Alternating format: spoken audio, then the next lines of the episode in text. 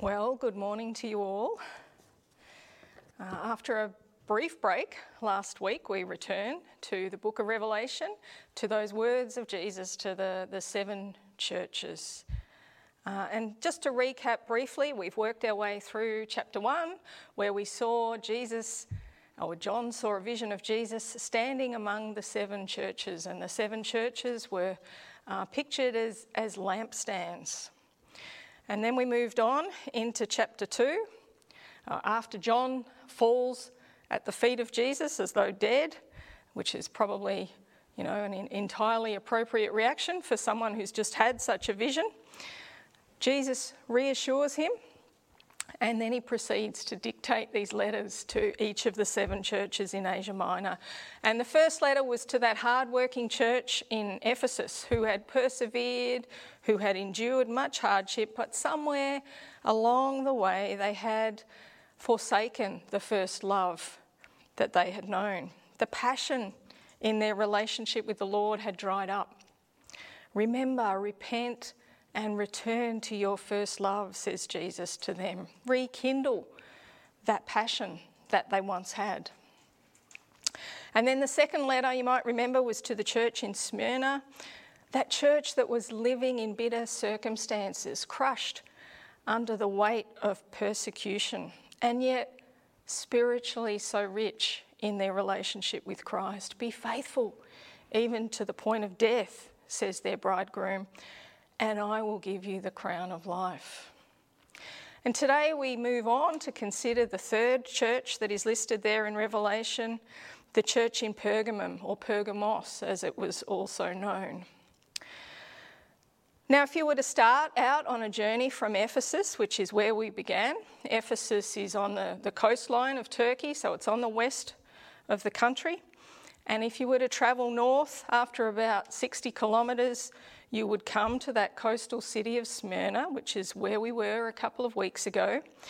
If you continue on in a northerly direction from Smyrna, about 110 kilometres, and then you move in uh, from the coast about 30 kilometres, you will reach Pergamum, which is our destination for today.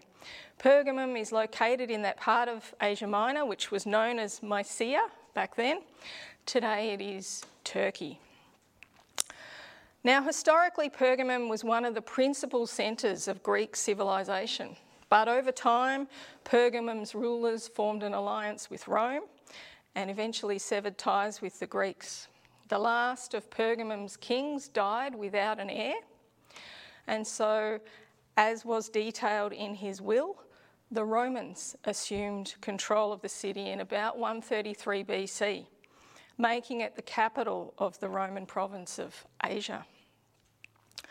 Pergamum is best known as a centre of Greek culture and learning. There was a university there, and the city was famous for its library and its medical centre. The medical centre, known as the Asclepion, was one of the best healing centres in the world. Galen, who was Pergamum's best known physician, worked there in conjunction with the Asclepion. He wrote around 500 works on medicine and even today he is considered an important figure in medical history. Cures that were offered at the Asclepion included music, running water, walking barefoot, dream analysis, sun, water, and mud bathing, surgeries, herbal remedies, and honey cures, which all kind of makes the place sound a bit like it was some kind of health retreat until you understand the actual process that was involved there. People came to, the per- to Pergamum from all over the world to be healed at the Asclepion by the god Aesculapius, the Greek god of healing. And if you wanted to be healed, you would first undergo a ritual cleansing, you would offer sacrifices, you would drink a potion, and then you would descend into what was called an inaccessible place where you would fall asleep in a room full of snakes. And you would wait for a dream from Aesculapius. And when you awoke, you would tell your dream to the priest who would interpret the dream and prescribe a healing treatment for you. So, Whilst there was traditional medicine practice there, like surgery, um, and there was what we might call alternative therapies practiced there, healing was very much a pagan religious experience. Aesculapius was commonly referred to as Saviour, and he was believed to have power over death. He was represented by a serpent, which explains the falling asleep in a room full of snakes. And this is why, even today, some of our great medical professional bodies, like uh, the Australian and the American medical associations, continue to be represented or to have as on their logo uh, the serpent around the, uh, the staff or the stick. Pergamum's library consisted of some 200,000 volumes. Now, that's a large library, even by today's standards. But if you consider that each one of those volumes was written by hand, that's a pretty amazing library. And it was second only to the Alexandrian Library at the time. The city was also known for its production of parchment, which was required to maintain this huge library um, particularly when relations with Egypt deteriorated and, uh, and papyrus was hard to come by. Pergamum was also a centre of Caesar worship. It had a temple dedicated to Rome and it had attained the status of Neokoros, which was a rank that was granted by the Roman Senate to cities which had built temples to the emperor or had established cults to members of the royal family. Pergamum became the capital of Caesar worship, and just as was the case in Smyrna, all citizens were expected to burn incense and make an annual declaration that Caesar is Lord.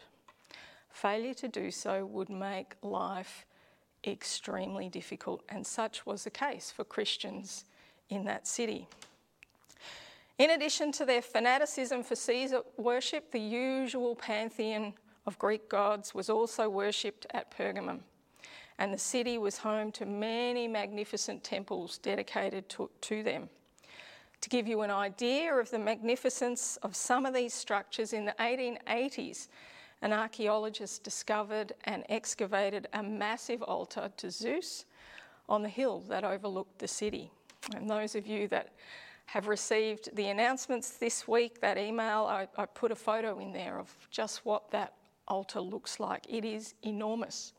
It stood on a foundation that was 38 metres by 35 metres. Just stop and think for a minute just how wide 38 by 35 metres is. It's huge. And it was 15 metres high, set in a colonnaded enclosure. And it's, you can see it today in the Pergamum uh, Museum in Berlin. Well, that's a little bit about the city. But what about the church in Pergamum? Well, we know from Acts 16:8 that Paul, Silas, and Timothy travelled through Mysia on their way to Macedonia. But there's no record in the Bible of them ever having had any ministry in Mysia on that particular journey. They may have, we just don't know. But what is more likely is that the gospel reached Pergamum via Paul's extended ministry in Ephesus. So Acts 19:10 tells us that in Ephesus Paul regularly held discussions in the lecture hall of Tyrannus, and this went on for 2 years. And that this ministry was so powerful that all the Jews and Greeks who lived in the province of Asia heard the word of the Lord. So it is likely that at some stage during Paul's ministry in Ephesus, travellers who were moving between these cities would have taken the gospel with them, and a community of believers would have been established there in Pergamum in the midst of what was a very pagan city. Now, if Smyrna was the church of myrrh, the church of bitter circumstances, what was Pergamum? Well, the name Pergamum or Pergamos apparently has several meanings. It has been used to mean citadel or high tower. And this usage is likely to have become an accepted definition over time, and it is appropriate since the city was built on top of a hill which rose about a thousand feet above the valley below. So, this first meaning could describe what the city was like physically. It was built on a hill. But the second meaning is instructive for us today because I think it tells us what the church was like spiritually. The name is made up of two Greek root words Pergos, which means high tower, and Gamos, which means married. We find Gamos in words like monogamy or polygamy, and it refers to marriage. So the literal translation of Pergamos is married to the high tower. Now, I'm going to leave that one to sit with you for a little while and we'll come back to it later. Have a think about references to high towers in the Bible and see what you think it might mean for a church to be married to the high tower. So, while you're pondering that one, let's have a look at what Jesus has to say to this church that was married to the high tower. Would you turn to Revelation? We're looking at chapter 2, verses 12 to 17. To the angel of the church in Pergamum, write These are the words of him who has the sharp double edged sword. I know where you live, where Satan has his throne. Yet you remain true to my name you did not renounce your faith in me, not even in the days of Antipas, my faithful witness, who was put to death in your city where Satan lives. Nevertheless, I have a few things against you. There are some among you who hold to the teaching of Balaam, who taught Balak to entice the Israelites to sin so that they ate food sacrificed to idols and committed sexual immorality. Likewise, you also have those who hold to the teaching of the Nicolaitans. Repent, therefore, otherwise I will soon come to you and fight, fight against them with the sword of my mouth. Whoever has ears, let him hear what the Spirit says to the churches. To the one who is victorious, I will give some of the hidden manna.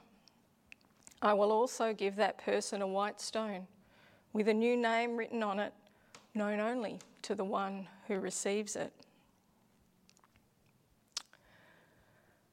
Well, from the very first line there, this letter is set apart from the two that have gone before it because here the title that Jesus uses for himself holds something of a negative connotation. To Ephesus, he was the one who holds the seven stars in his right hand and walks among the seven golden lampstands. And, and that image you will remember was one of Jesus being present right there among his church. To Smyrna, he introduces himself as the first and the last who died and came back to life. And the image there is of Jesus having defeated death and come back to life, which is kind of reassuring if you're a church that is facing death. But to Pergamum, he is the one who has the sharp, double edged sword. And that perhaps doesn't sound too bad. Maybe it's not positive and not negative until you get to verse 16, where Jesus calls the church to repentance. Otherwise, he'll come and fight against them with that sword. So, right here at the very outset, we have indications that there could be some problems in this church at Pergamum. The sword symbolises his word, and by it, each one will be judged. Hebrews 4:12 puts it like this: For the word of God is living and active, sharper than any double-edged sword, it penetrates even to dividing soul and spirit, joints and marrows. It judges thoughts and attitudes of the heart. The sword is double edged because it is His word that brings us to repentance. But if we choose not to repent, then ultimately that same sword the Word of God will be used as an instrument of judgment. So, by His Word, Jesus will separate the true church from the world. The next thing Jesus has to say to this church is, I know. And we've heard that before. It's a feature of each of these letters. To Ephesus, it was, I know your deeds, your hard work, and your perseverance. To Smyrna, I know your afflictions and your poverty, yet you are rich. And here to Pergamum, Jesus says, I know where you live, where Satan has his throne, yet you remain true to my name. Now, that's a commendation. It's something that they're doing well. Satan's influence was active in this city, and yet Pergamum had remained faithful. Smyrna, you might remember, had a synagogue of Satan, and that was a false kind of Judaism. But here in Pergamum, according to Jesus, was the very throne of Satan.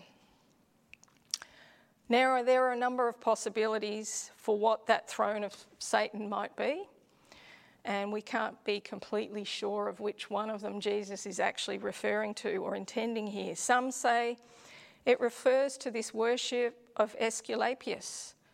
Remember, Aesculapius was the Greek god of healing, and people came from all over to seek healing from all kinds of illnesses and ailments. And he was represented by a serpent, and he was sometimes called Saviour, and he was said to have power over death. So their worship of Aesculapius could be a good candidate for Satan's throne. Then there's that massive altar to Zeus, said to look like a huge chair or throne because it's raised up at the sides and lower where the stairs are in the middle.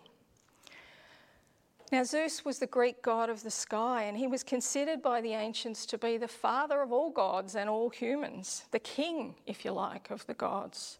So, that massive altar to Zeus was also a worthy candidate for being Satan's throne. A third candidate for Satan's throne could be their prominence as a centre for emperor worship, or the very worship of Rome itself, which elevates created human beings above the Creator. Still, others would argue that it's not the worship of any individual God in this great city that's being singled out here. Rather, it is that together this beautiful grove where all of these magnificent temples were clustered together, which was the pride of Pergamum, was an abomination to God. And the worship practices that were used at these pagan temples led the people into moral decline. So, whether any one of those four possibilities was in view or not, what is clear is that Satan was very active in this city. And right there, in the midst of it all, was a church. And even in the midst of all of the evil that was going on around them in this city, verse 13 tells us that this church had remained true to the name of Jesus and had not renounced their faith in him. Antipas is mentioned there in verse 13 as my faithful witness. What a wonderful compliment from the Lord to be his faithful witness. Now, don't get confused. We're not talking about um, Herod Antipas here. This Antipas was someone in the church by that name who was martyred for his faith in Jesus. The facts about this man have been lost to history, but legend claims, and I, and I say it's legend, um, claims that he was a local dentist who was killed for failing to participate in the worship of Caesar. And he was placed inside a hollow brass bull, which was heated until it was white hot. Now, it's legend, it's not biblical fact, but what is clear is that within Pergamum there were people of exceedingly great faith. And Antipas was one of them, and there were others who had held strong and did not renounce their faith, even when their friend Antipas was killed. Nevertheless, Jesus holds a few things against this church. The first of these is that they have people within the church who hold to the teachings of Balaam. Now, you'll find Balaam's story within the book of Numbers in chapters 22 to 24, and then a little bit in chapter 31. Israel had defeated a number of the surrounding nations and had travelled to the plains of Moab. So Balak, the king of Moab, sends for a prophet by the name of Balaam to come and pronounce a curse on Israel. Balaam asks God about this. God says, No, don't do it. So Balak sends a bigger contingent to go and get Balaam and offer him more money or gifts or whatever it was. God allows him to go this time, but only to speak what he tells him to speak. So he goes, and every time Balaam opens his mouth, out flows blessings instead of curses.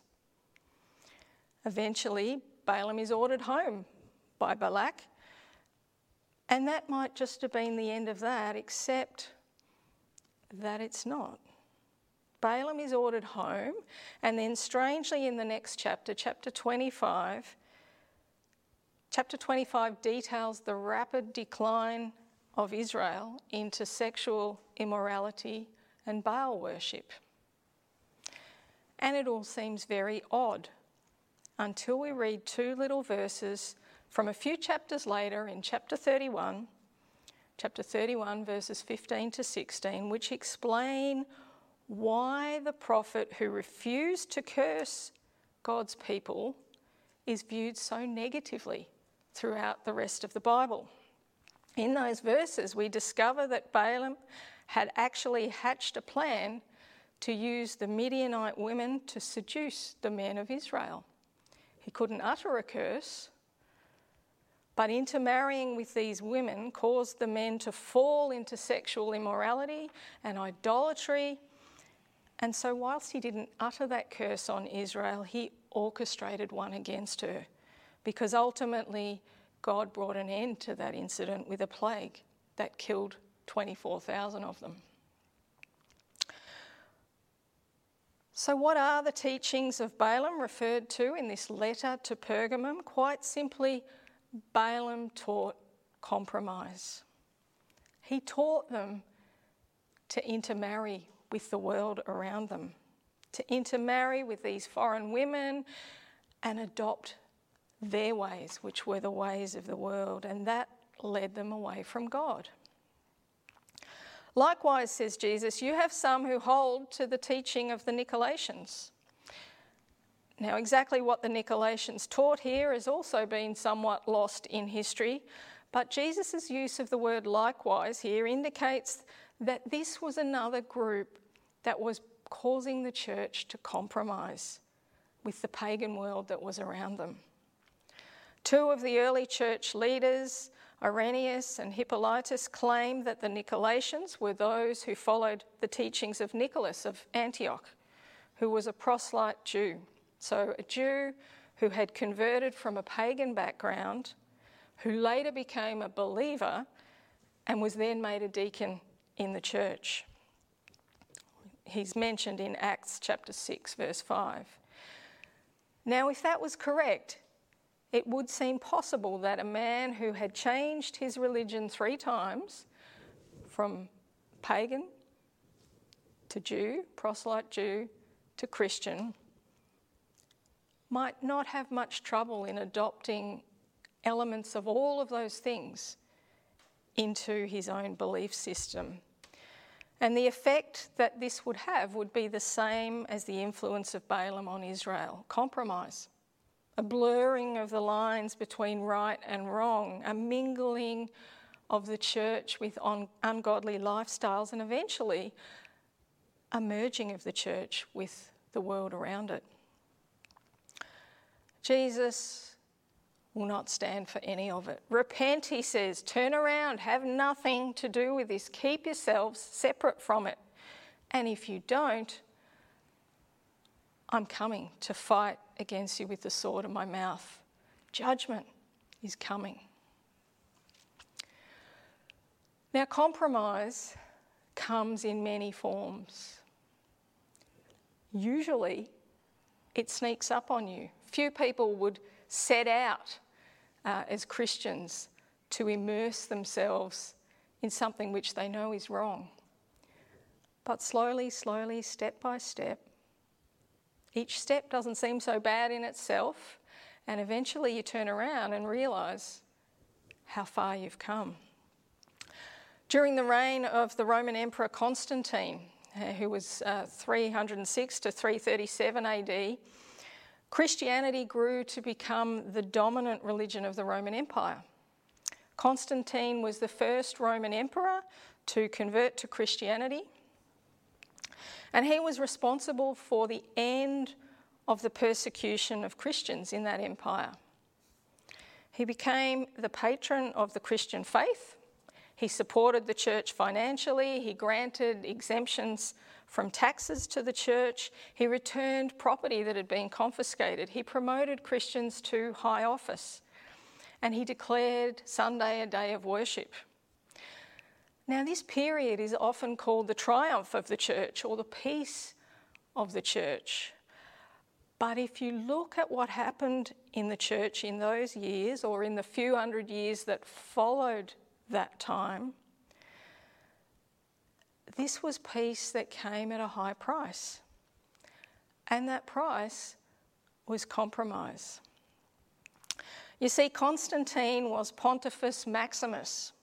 And what that meant was that he was the head of all the religions in the Roman Empire, including the pagan and the mystery religions. He appointed leaders over them, and it was near impossible for the bishops in the Christian church to refuse his desires. Heathen priests became Christian priests during this time, heathen temples became Christian places of worship. Christians took on heathen days of fasting and feasting for their own special days. The church became hierarchical during this time. All of the children uh, were required to be christened. Eventually, Christianity became the state religion. Many new converts were made, although many of these conversions happened in the context of perhaps in increasing one's own job prospects. The church grew, but at what cost? Pergamum made its, uh, paganism made its way into the church, and the church became entwined with the government. Now, this is a complex issue because there was indeed much good that Constantine did for the church at that time. But the church has paid a high price for this union of compromise. Charles Spurgeon once wrote An unholy church is useless to the world and of no esteem among men. It is an abomination, hell's laughter, and heaven's abhorrence. The worst evils which have ever come upon the world have been brought upon her by an unholy church. The Apostle Paul says simply to the church in Corinth, 2 Corinthians 6 14 to 15, do not be yoked together with unbelievers. For what do righteousness and wickedness have in common? Or what fellowship can light have with darkness? What harmony is there between Christ and Belial, who was a Hebrew name for Satan? James is a bit more forceful with his language. James 4 4. Adulterers and adulteresses, he says, do you not know that friendship with the world is enmity with God? Well, as we said back at the, the beginning this morning, Pergamum means married to the high tower. And hopefully by now it is self evident that being married to the high tower is not a good thing. Now, Proverbs tells us that the name of the Lord is a strong tower, and the righteous run into it and are safe. That was a strong tower, but high towers in the Bible often carry a quite different connotation. What is the highest tower in the Bible that you can think of? Is it not the Tower of Babel, that symbol of the pride and the arrogance of the Babylonians who thought they could build a tower that would reach the heavens? Isaiah also twice uses high towers as a symbol of pride and arrogance in the world. To be married to the high tower is to be married to the world. And God won't stand for it, not in His church, and since each of us are part of the church, not in our lives as individuals either. You know, when Lot parted ways from Abram and headed towards the fertile Jordan plain, did he realise that he was heading towards Sodom? When he decided to pitch his tents just outside of Sodom, the Bible certainly gives every indication that Sodom's, Sodom was well known for its wickedness. It wasn't long before Lot was no longer camped outside the city, he was inside the city, he was a resident of the city, and he wasn't there on a missionary agenda.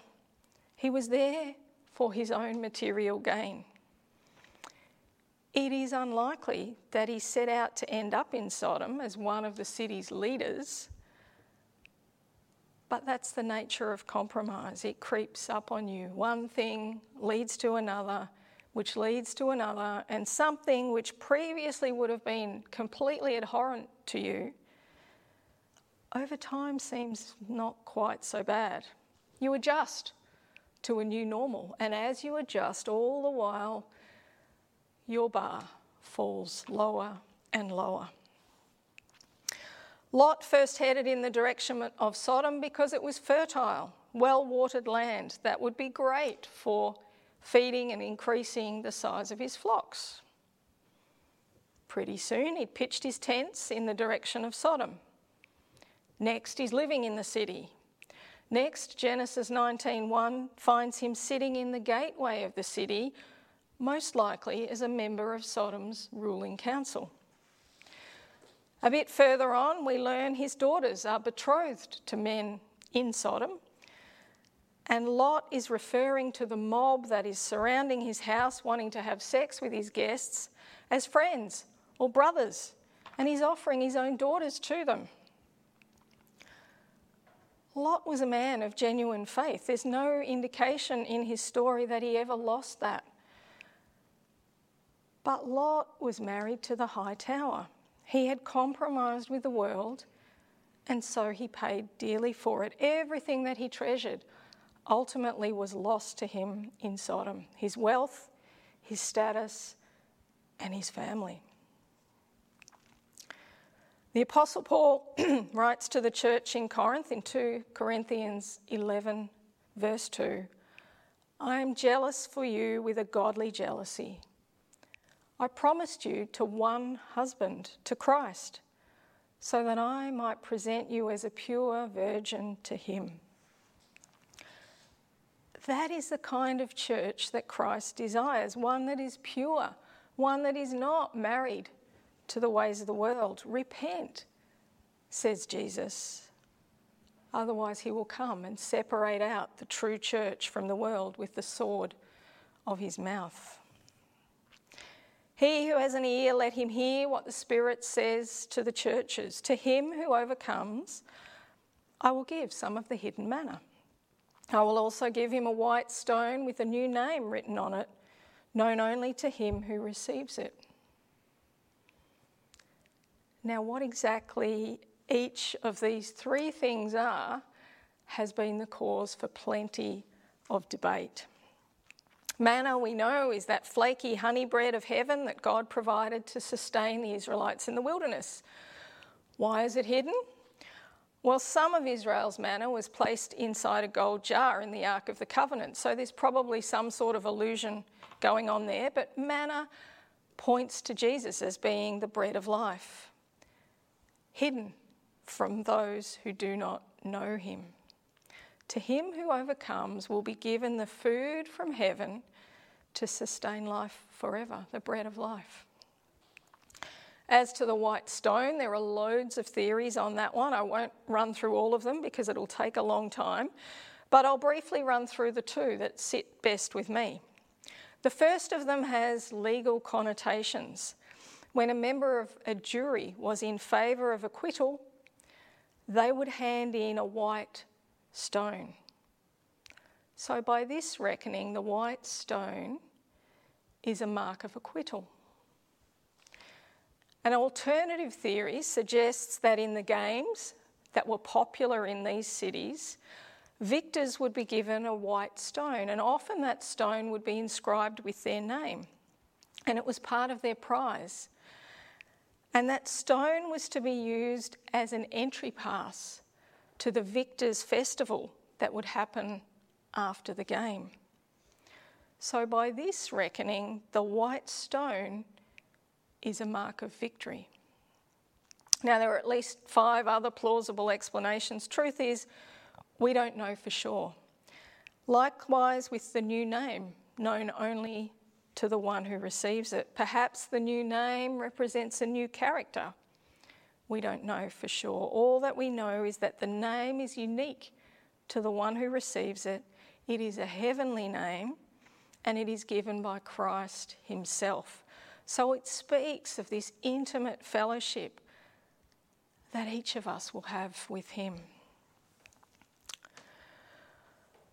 Persecution is not the real enemy of the church, compromise is. Satan's best strategies are not those which are obvious, but those which seem innocent enough. And we hear it today. We're being welcoming and inclusive. Well, are we? Or is what we're doing compromising? Give a little bit here, give a little bit there, and then suddenly Christians aren't really that much different from the world around them. It's that frog in the, in the boiling water analogy. Put him in when it's boiling hot and he's going to struggle and try and get out as quickly as he can. But put him in when the water's cold and bring up the temperature slowly, and he won't realise until he's cooked.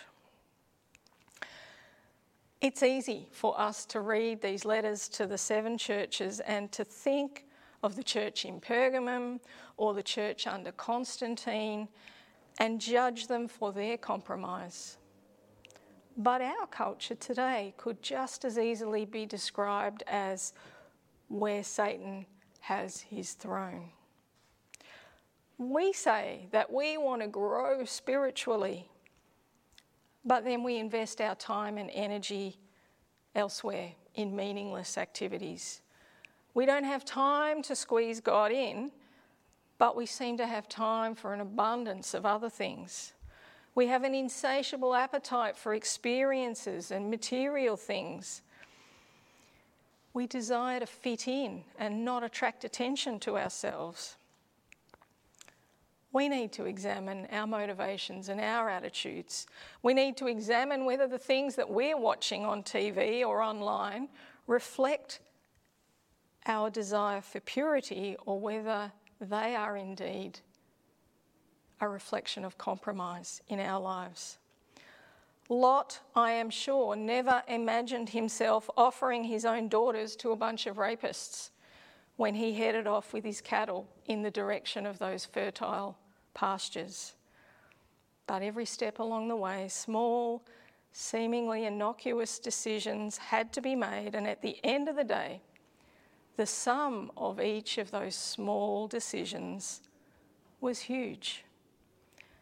And so it is for us. Every day, every week, every month, every year, we make small, seemingly insignificant decisions, and with each one, there's potential for compromise.